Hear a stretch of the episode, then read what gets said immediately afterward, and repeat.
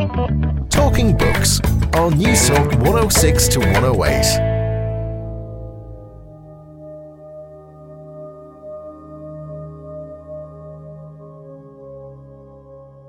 you might reach a point where everything's either been solved or it's impossibly difficult and nobody knows what to do. But I don't think so because it's a bit like if you're exploring some new territory, the bigger the area you have explored, the bigger the perimeter of that area is where there are, there are new directions to go.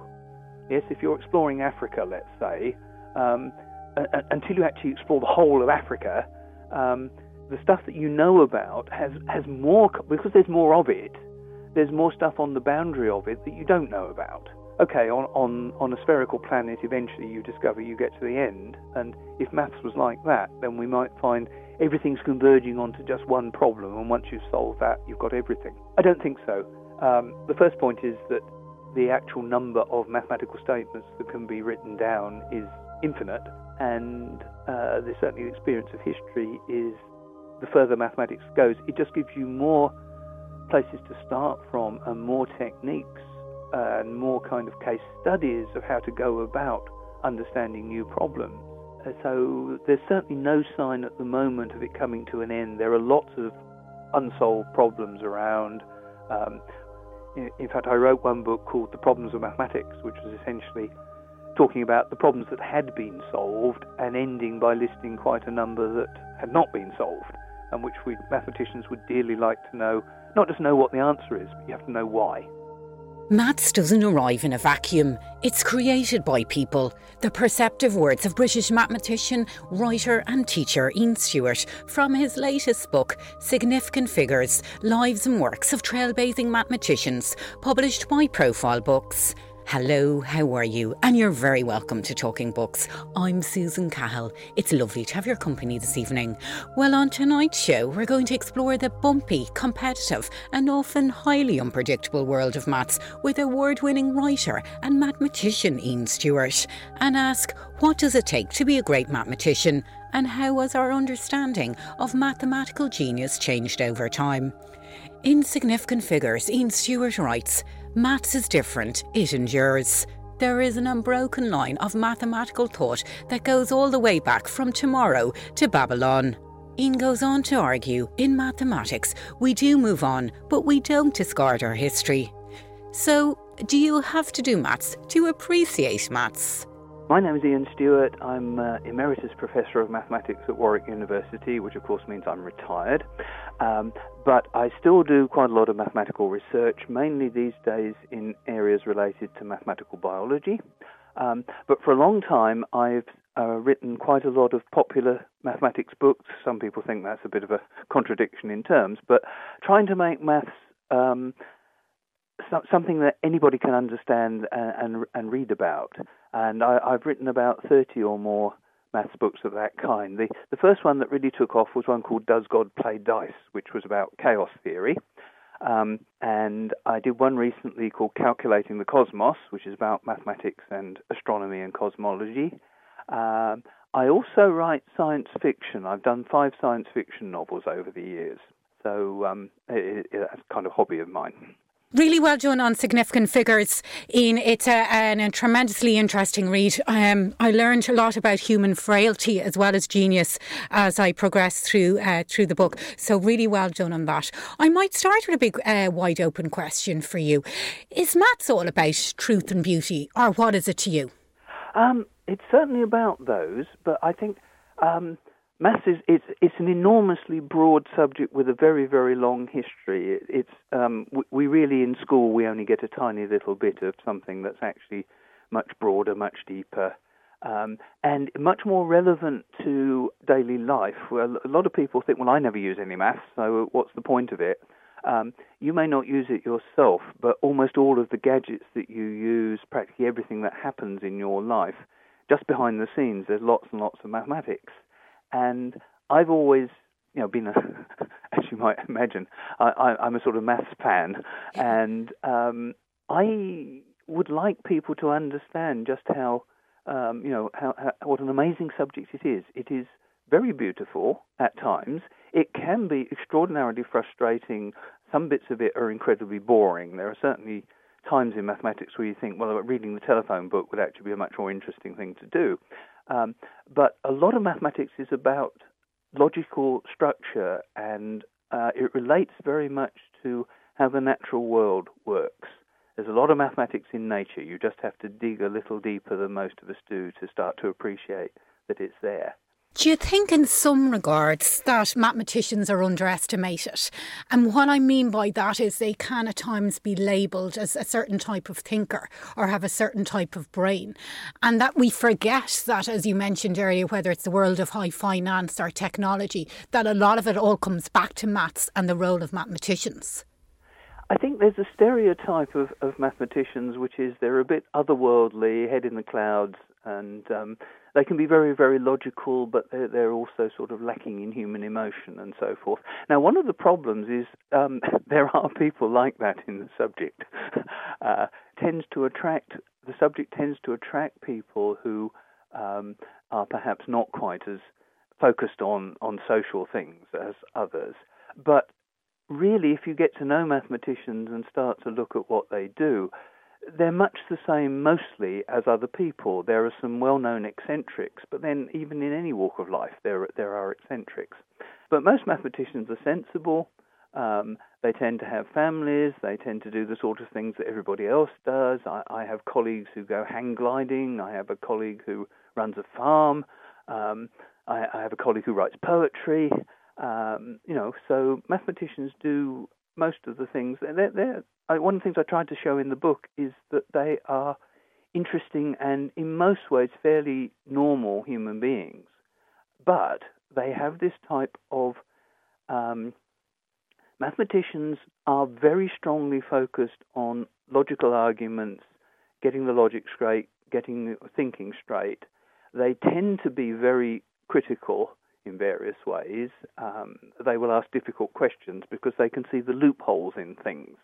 I, I, I watch um, television and, and they put up some figures about mm, salaries and inflation or anything like that, and I look at them and I think, yes, that's all very well, but actually that's not the right graph. You should be you should be putting up something that's a little more informative than just these bare figures you know, if, if you're talking about people's wages relative to inflation, what you really want to look at is the, the what the wages are worth in real terms over a period of time. Have they gone up? Have they gone down? Um, and often they don't do that. So um, that's the sort of mathematician's way of thinking, I think. When you look at um, a load of figures on a page or whatever it is, do they all read as questions and stories, or how do you understand it all? If I'm presented with a load of figures, uh, and it's not just that, but let's focus on that particular aspect of maths, trying to trying to extract some sort of information from a pile of numbers. Um, I'm looking for patterns. I'm looking for trends. I'm looking for tendencies. I'm looking for uh, anything that can, it, it, so that it's not just a, a mass of unstructured numbers, but oh look, are the numbers getting bigger and bigger? Um, what what happened there? There's something very strange going on there.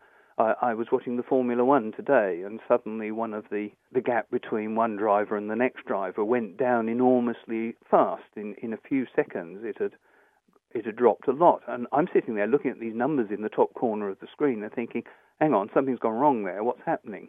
And it took the commentators about a minute before they noticed.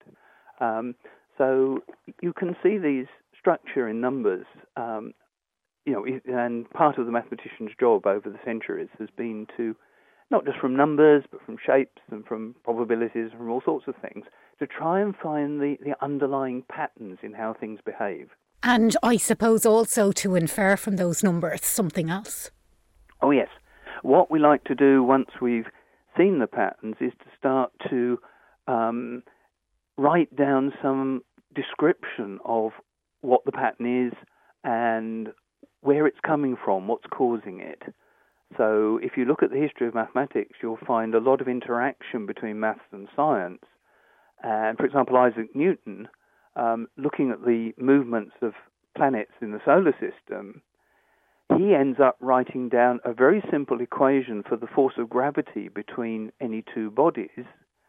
And um, that equation actually captures almost everything that was going on in the solar system.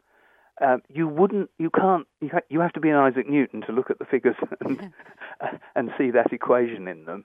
But once once someone has realized that there is this mathematical model behind it all, there's a mathematical rule for what's going on, and the numbers are coming out of that rule, then you've understood something quite deep. And furthermore, you can use the same rule to predict all sorts of other behaviors which um, you would never be able to get just staring at the numbers.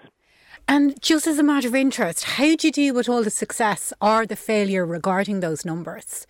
Because I can only imagine that there are some weeks or months when the world is an extraordinarily beautiful place given the numbers and patternings, and other times you must be filled with despair. Uh, yeah, I mean, sometimes you look at the way the world is going, and it's not just mathematicians who can do this. Actually, the human mind is very good at picking up patterns. This is one of the things it's absolutely brilliant at. And all of us can look at what's going on, on in the newspapers or on television or on the internet, and and and kind of you, sometimes you get the feeling everything's going in a, a, sort of positive direction, and that's all very encouraging. And other days you look and say, "Oh no, they can't be doing that, can they really?" Um, and of course, that's all mixed up with your own particular beliefs and politics and other things. Mm. But um, maths it's not entirely neutral, but the point is that the maths is whatever the maths is. It's then a question of what people do with that maths that's important. And there have been, certainly been examples of abuse of mathematics, misuse of mathematics. You can write down a beautiful equation, you can do lovely, lovely sums, you can um, come up with all sorts of wonderful theories, but if they don't actually match the real world, well, it's not great for anything. Uh, other times you can do this, and even if it doesn't match the real world, the maths is still interesting for other reasons. Um, sometimes you get a bit of maths that looks really, really interesting, and you think, now, what good is that going to be to anybody? And think, well, probably none, but it does look very pretty. um, so uh, I think there's lots of different, you know, ways to approach maths. Different people have different views of it. Mathematicians argue with each other about the right way to do things and what they usually mean is my way of doing things. Um, but there are there are differences of opinion as to what's worth doing, what's not, how um, how much emphasis you have to place on logical proofs, how much you should rely on uh, evidence of other kinds. If you go to any university department and sit in the maths common room, you'll hear discussions about these kinds of things going on, along with what's happening in the cricket or the football or whatever. So, Ian, you have collated, I think it's 25 significant figures, different men and women, genius mathematicians from the ancient to the modern world. And I'm just wondering, there's, they're so varied, there's so many different types of temperaments that you've brought into it. I'm just wondering, how did you, how did you reduce it to 25? Because there are hundreds of amazing mathematicians that have walked this earth since time immemorial. So I'm just wondering, and a lot of mathematicians in your own field would possibly possibly feel that you've excluded some to the benefit of others? Oh, very much so. Uh, uh, I mean, the punt position is that more significant figures is always possible.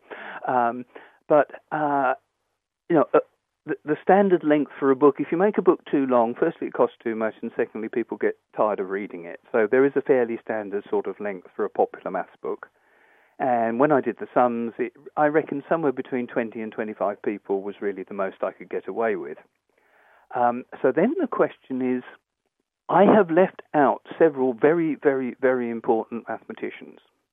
Uh, I've left them out for all sorts of reasons, um, mostly because uh, I didn't want to overload it with too many people who were doing the same kind of thing in the same sort of way, even if it was very important.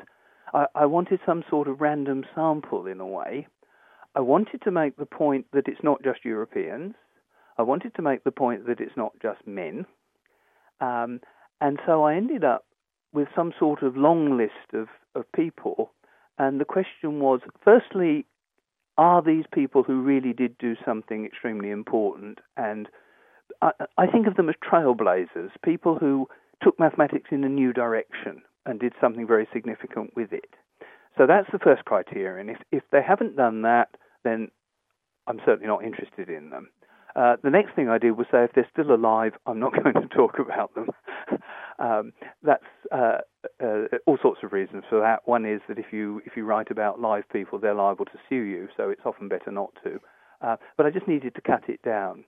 Um, and so I ended up with a list of about 40 or 50. And then I started going through them, asking questions like Are these people interesting in their own right? Is there a human story as well? Because that was one of the things I wanted to get over.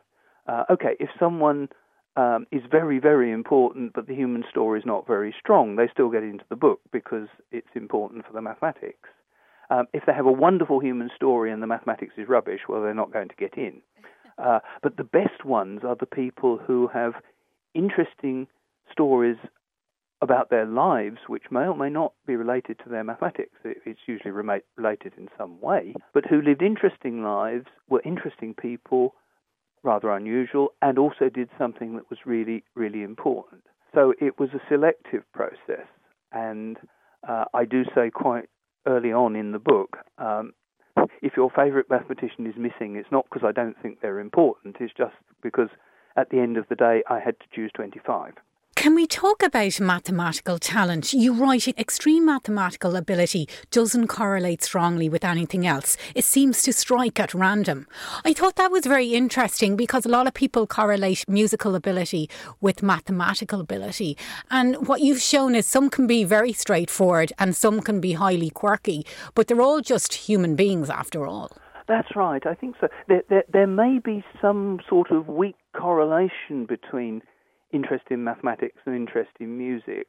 Um, part of that, I think, it, it, historically, um, the, the, the, intellectuals in European society, um, music was one of the ways that it was a standard entertainment. If you were, you know, if, if you were a, a doctor or a lawyer or, or a, the, the, wife or daughter or son or whatever of such people, um, where, we would put, uh, you know, turn on turn on the radio or put a CD on, um, they would go to a concert, or uh, if they were very very rich, they'd have the concert come to them.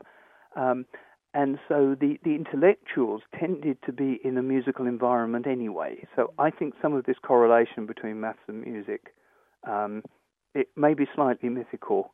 There is some truth in it. But for example, I, I had a friend at university who was much more musical than I was.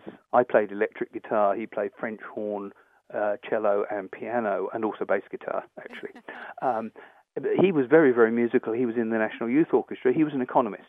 Now, does that count as maths and music because economics is a bit mathematical? Well, if you want to, you know, I I think he shows that um, non-mathematicians can also be musical.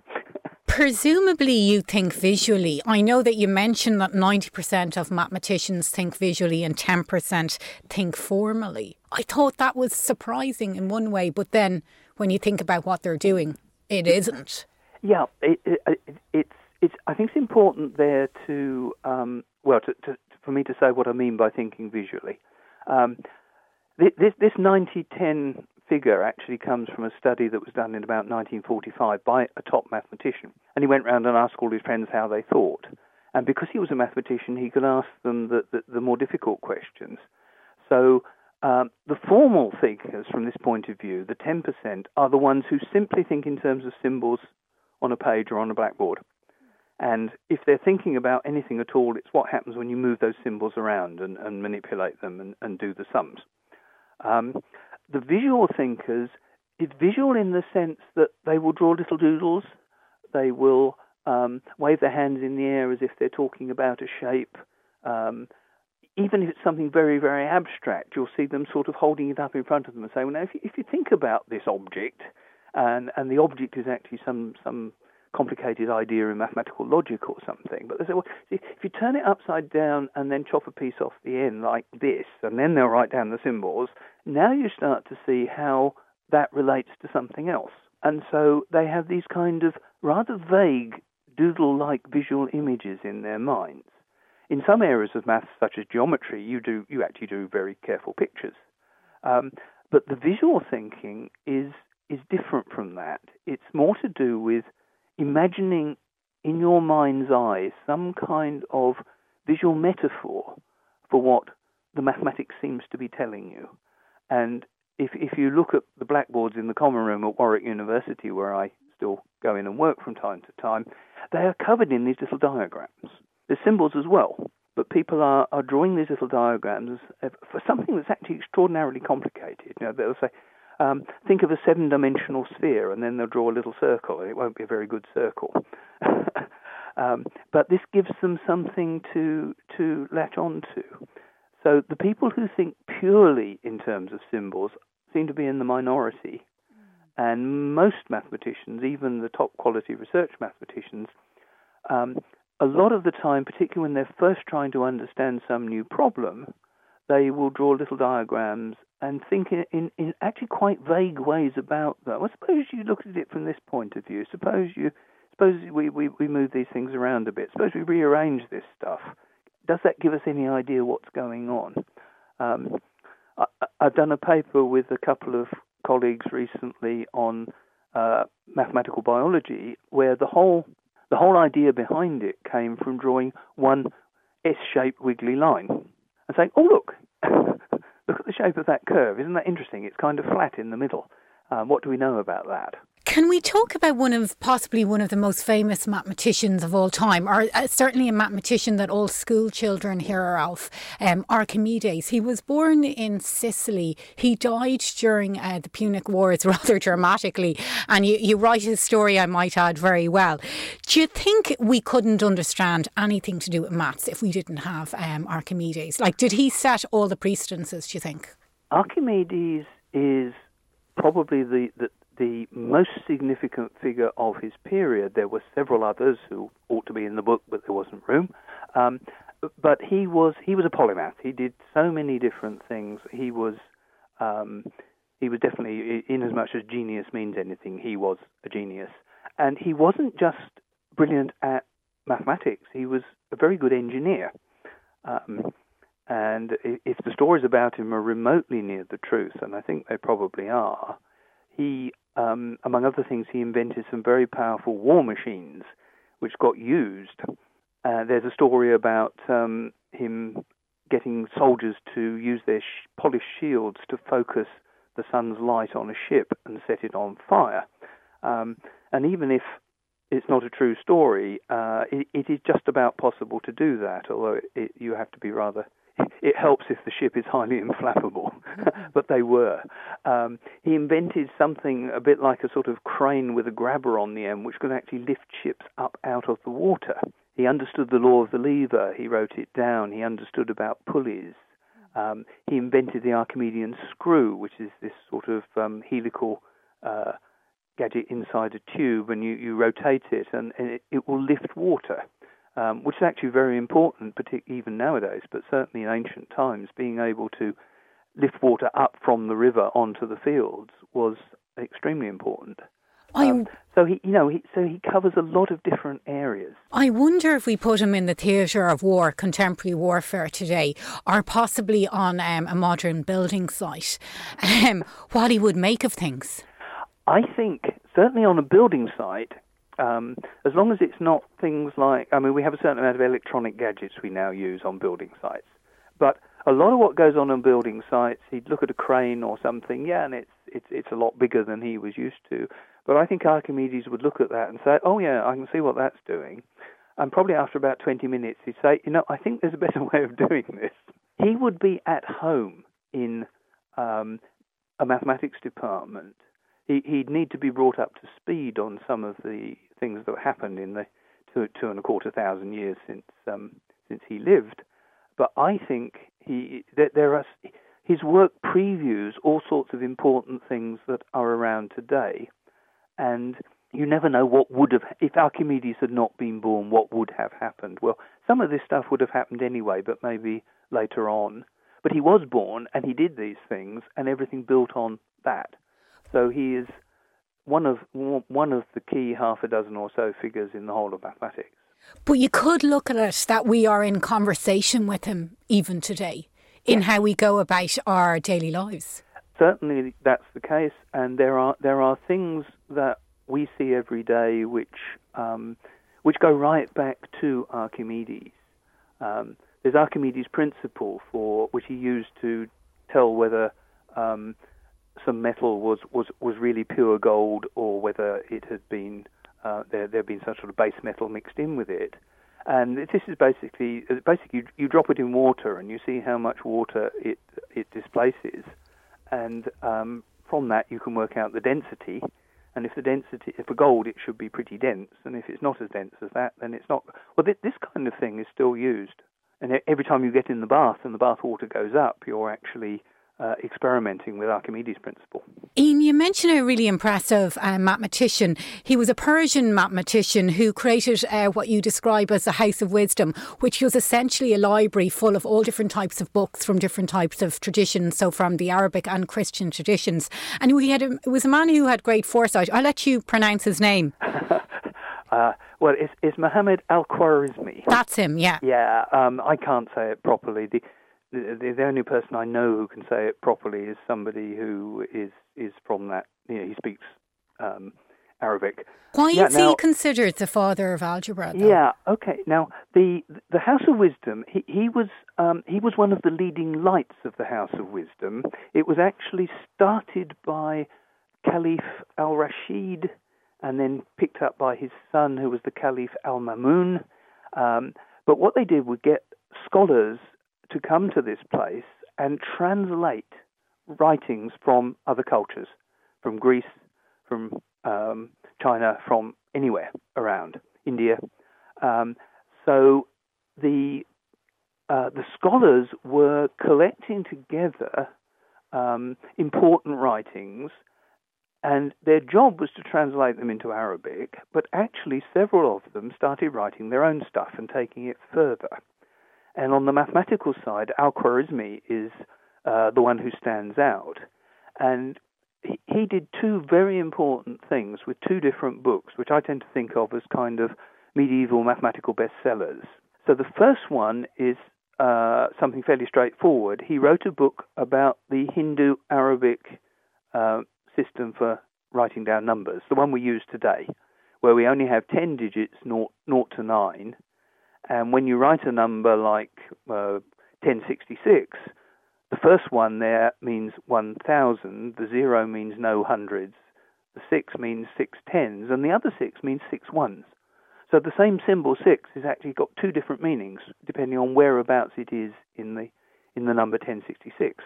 We're so used to this system, we tend to think of that as numbers. But back in his day, this was um, a new discovery. It actually came from India, but he popularized it. He wrote he wrote a book. In fact, the Caliph said he wanted a kind of uh, popular maths book so that the people could get the understand the practical things they needed for their daily lives. So he wrote this book, and he wrote um, it was translated into Latin and came to Europe, and it was really the first book to bring that kind of system to Europe. So that's one thing he did.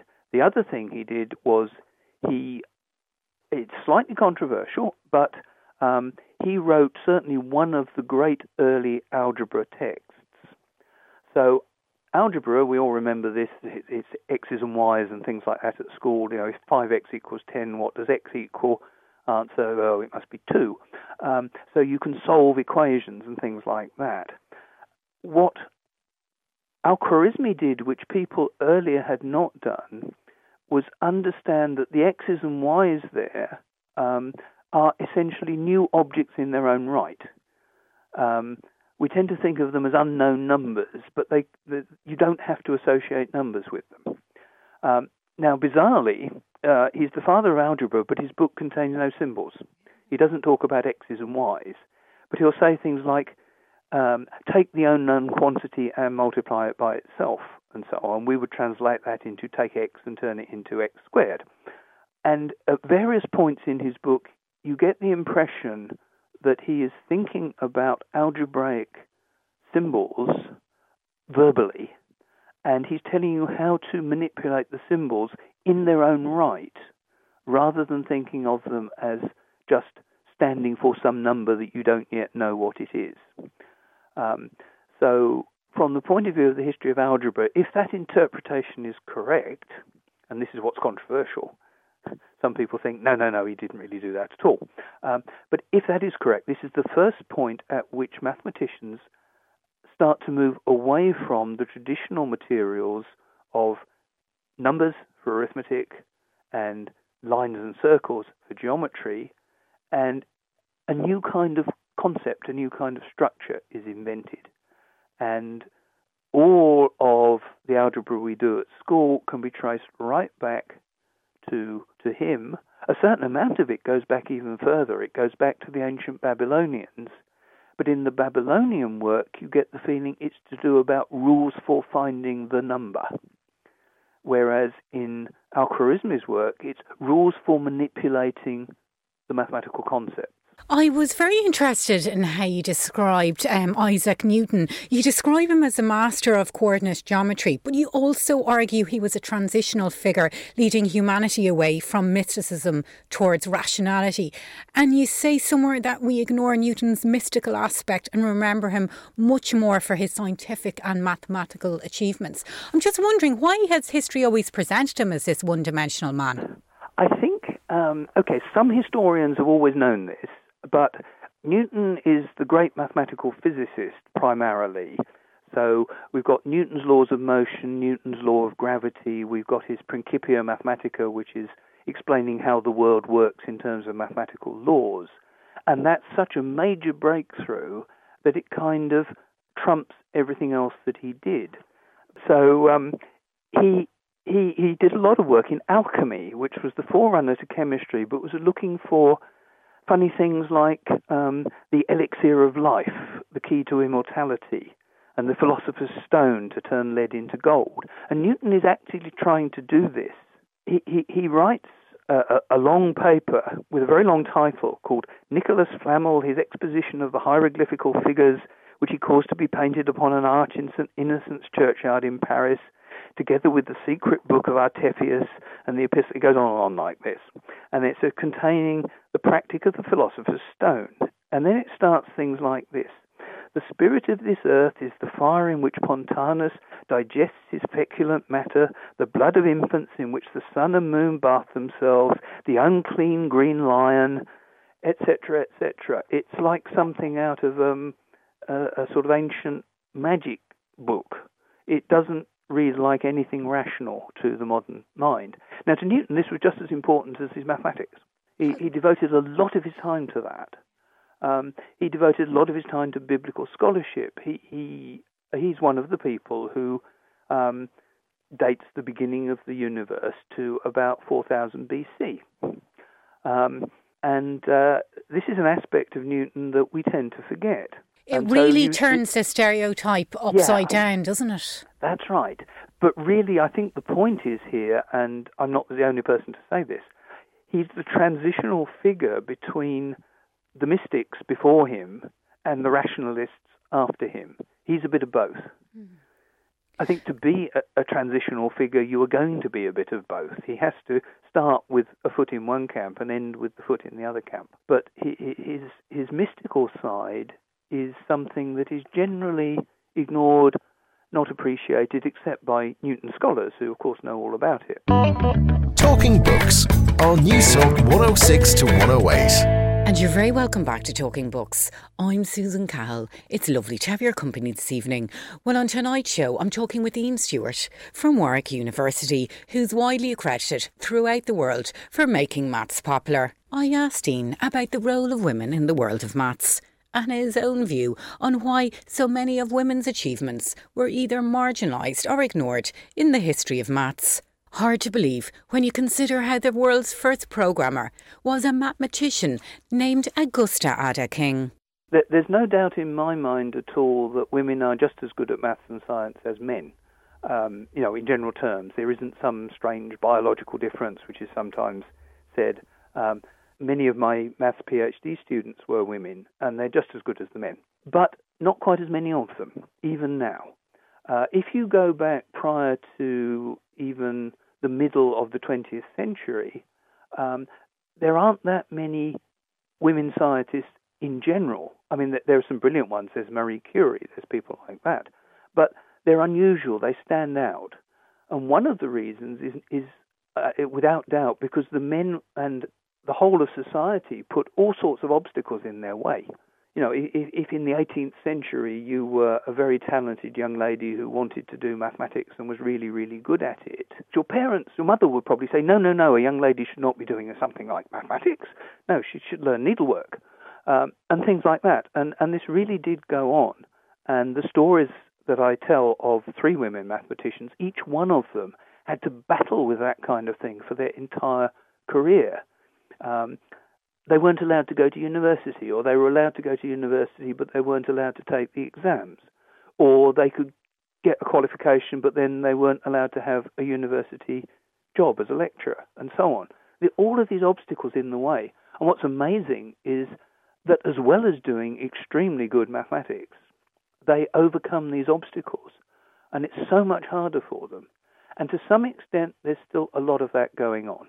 You know, I, I have many friends who are women mathematicians, and um, and that they all have stories to tell along those lines.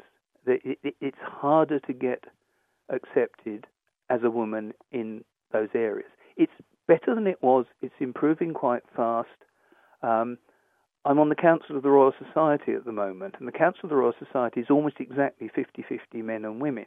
But the Society itself has many fewer women fellows, partly because um, people have been fellows for 50 years. Uh, you know, it goes back a long way. At the level of the newly elected fellows, the numbers are still not 50 50, but they're improving all the time. But there's also a big backlog of people from an era when it was much more difficult for women. So I think generally across the academic world, scientific world, engineering, um, there is positive movement to make things um, you know, to, to, to, to, to normalize things so that the women are treated just the same as the men. But I think most women would say that there's still a long way to go, and uh, I, I definitely agree with that. I found your um, chapter on Alan Turing, um, The Machine Stops, very moving, both in relation to all his ambitions and what he achieved and the restrictions that he faced in his life. It seems in some way lots of his eccentricities overshadowed a lot of his strengths because he seemed to have been a tremendous sports player. Um, a very good friend and such a hugely original thinker. I think he say somewhere Turing found angles that no one else knew existed.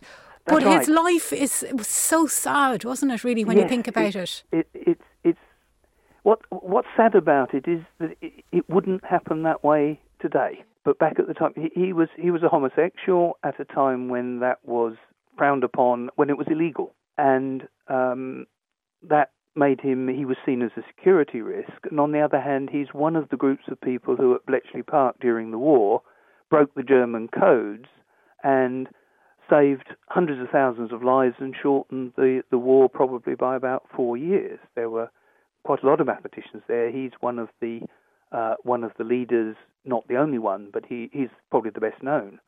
Um, the other thing is he, he he was a man of many parts, as you say. He he was um, a long distance, very good long distance runner. He was not quite Olympic level marathon running, but very nearly. Um, he would run to meetings in London from where he was working, and it was about a 50 mile run. um, which is extraordinary. He, he was a very, very good athlete. He, he was a bit eccentric. He, he was quite personable and um, he was quite popular um, because he joined in with, with things. He, he, um, uh, he, he was more sociable than he's often um, shown to be, particularly in recent movies about him. They really exaggerate the eccentricity. And he, as well as the, the wartime code work, he did at least three really important things mathematically. Um, one was to do with the basic structure of what is or is not provable in mathematics. One was to do with artificial intelligence and can can thinking machines uh, be made. Um, and one was actually in mathematical biology to do with the, the markings on animals, like the spots on a leopard or stripes on a tiger. Turing came up with um, some ideas about this oh, we're talking nearly 70 years ago now, I guess. Yeah. Um, and um, they are coming back into vogue as biologists and other people are beginning to understand that there's quite a lot of truth in, in the general idea that he had in mind. You need to add a lot of modern stuff to it, but the basic idea turns out to be a, a pretty good description of some of the things that go on in, in creation of animal marking. And when you think about it, Ian, it's not it's it's all about really having the idea because really when you look at history and how people have carried through ideas, it's all about originality and how you look at what you've got, isn't it? That's right. It's about asking new questions. It's about looking at old things that have been around for a long time and nobody has actually noticed that there's something interesting about them that you should ask or think about. Um, and then, of course, having asked the question, you also need to find some some way in towards not a complete answer, but the beginnings of an answer. You you have to invent methods and points of view that will help to understand what it is you've just you know, step one is, oh, that's interesting. I wonder why that's going on. Um, is, is it really like that? But then you have to start thinking about, well, okay, uh, what kind of mathematical structure might be responsible for that? So with the animal markings, you know, all of us look at you look at the beautiful patterns on animals, and and um, you, you need a certain kind of mind to say, not just say, oh, isn't that cat pretty, but why has it got stripes? Where did the stripes come from? Why do tigers have stripes? And, and Turing's idea is that certain biochemicals interact with each other in the developing embryo, and they naturally set up the stripe pattern for mathematical reasons. Uh, this is a, a, very basic mechanism in pattern formation now, which is much better understood than it used to be. Uh, and, you know, to some extent, that is what goes on. But you, you need both of those. You need to ask the question and you need to find a new way of trying to answer it. I hadn't heard Ian much about uh, Kurt Gödel, and uh, he seems to have been one of one of the more interesting ones that you do uh, profile. And um, he was very philosophical. He asked a lot of himself as well as the world. He was a fan of the Vienna Circle and their philosophical ideas, wasn't he? He was. He was. He was really part of the Vienna Circle. He hung around with them. He um, you know, he, he, he discussed with them, he'd go to coffee tea shops and things with them. Later in life, he started to well, yeah, I, I kind of associated with them, but I wasn't really part of it, I think he said. There, there's this amazing bunch of people who were interested in uh, a variety of, of different issues, but you know, um, with, with the kind of philosophy, psychology, mathematics, and so on all mixed in. And a lot of it was about the question of knowledge. How do we know things? Um, what what? How can we be sure we're right? How, how do you how do you prove things? What is truth, and so on.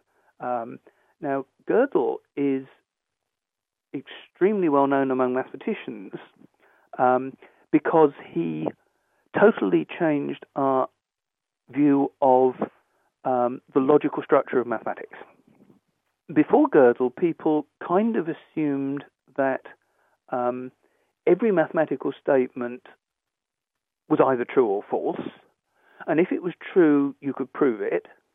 It might be difficult to find the proof, but nonetheless, there was one. And if it was false, you could disprove it. Sounds reasonable, you know. Basically, uh, provable and true are the same thing, is the idea, and disprovable and untrue are the same thing. And Gödel showed that there are statements in mathematics which cannot be proved and also cannot be disproved. And he actually wrote down, in a sense, exactly such a statement. Um, it's a mathematical version of this statement is false. If I say to you, this statement is false, well, if it's false, then that means actually what I've just said is not correct. Therefore, this statement is true. But if in fact the statement is true, the statement says this statement is false, so it's false. So whichever one you pick, you immediately deduce the other one, which basically means it can't be either. Um, he did this with a mathematical statement and showed that in a very, very logically rigorous approach to mathematics, there always exist statements which cannot be proved, cannot be disproved.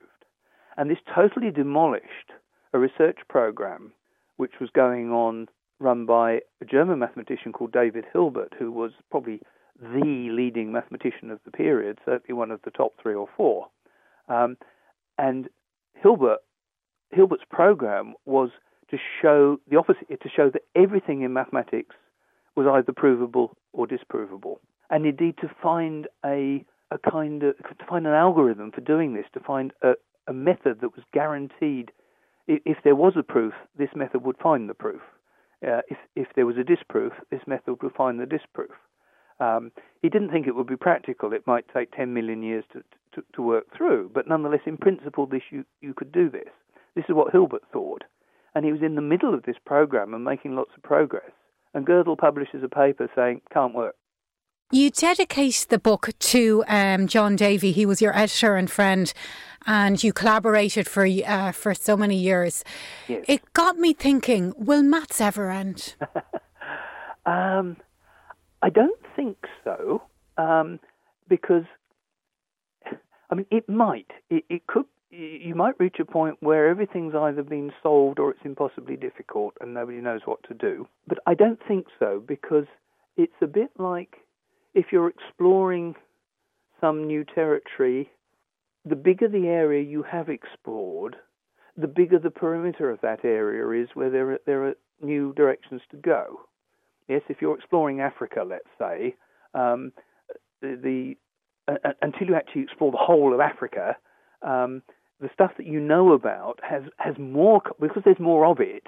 There's more stuff on the boundary of it that you don't know about. Okay, on on on a spherical planet, eventually you discover you get to the end, and if maths was like that, then we might find everything's converging onto just one problem, and once you've solved that, you've got everything. I don't think so. Um, the first point is that the actual number of mathematical statements that can be written down is infinite. Um, and uh, the, certainly the experience of history is the further mathematics goes, it just gives you more places to start from and more techniques and more kind of case studies of how to go about understanding new problems. Uh, so there's certainly no sign at the moment of it coming to an end. There are lots of unsolved problems around. Um, over the years, a lot of the big unsolved problems have been knocked off one by one. You, a lot of people will have heard of uh, Fermat's last theorem, which is 350 plus years old and was eventually proved after this very long period of time. And it turned out Fermat was right. Um, so, you know, problems that appeared to be intractable do get solved, but then new problems come along which seem to be intractable again. And there's plenty of them at the moment. Um, in fact, I wrote one book called The Problems of Mathematics, which was essentially talking about the problems that had been solved and ending by listing quite a number that had not been solved, and which we mathematicians would dearly like to know, not just know what the answer is, but you have to know why. It's a beautiful way to look at the world because it's in a continual state of unfolding, then, isn't it? That's right. It's it's growing, it's developing. I tend to think of my own little research area almost like a sort of you're watching a child grow up. and when when you start working in it, you don't know very much about it, but you uh, start to understand little bits and pieces. And then over the years, these, these fit together better and better, and then you get more difficult problems, and you solve those as well. And um, and it kind of matures, watching it grow to maturity. And it it is a bit like um, you know uh, bringing up a child and, and, and watching watching it grow to maturity.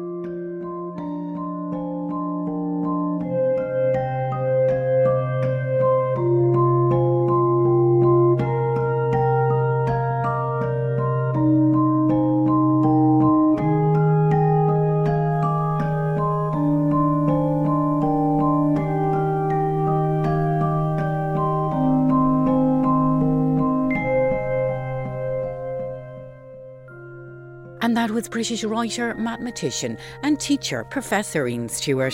Significant Figures Lives and Works of Trailblazing Mathematicians is published by Profile Books and retails for just under 22 euros in hardback or 17 euros on an ebook. Well, that's it for Talking Books for another week. I hope you enjoyed the show. Okay, all that's left for me to do now is to say a big thank you to Neve McGee, who helped out with this evening's programme, and the lovely Lee Duncan on sound. We've been talking books. I'd like to end tonight's broadcast with the straight talking words of Ian Stewart from his conclusions to significant figures, where Ian writes. On the whole, people don't make themselves successful by working their socks off at something in which they have no real interest. They practice hard because even natural talent needs plenty of exercise to keep it healthy. Because you have to keep in practice to stay talented. but mainly because that's what they want to do. Even when it's difficult or boring, in some curious way they enjoy it. They love their mathematics, they're obsessed with it, they can do no other. The significant figures are significant because they're driven. What makes them that way? It's a mystery. Passionate words indeed. Good night.